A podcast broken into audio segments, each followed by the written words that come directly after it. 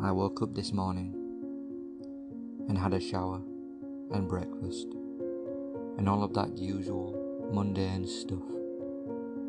And I noticed it was raining outside. The weather forecast said it should be raining all day.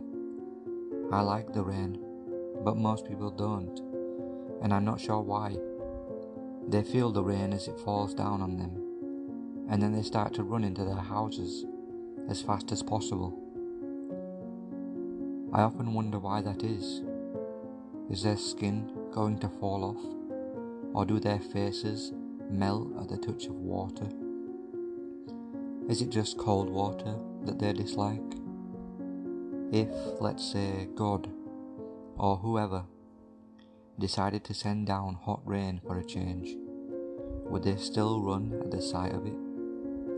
Would they still fear for their lives?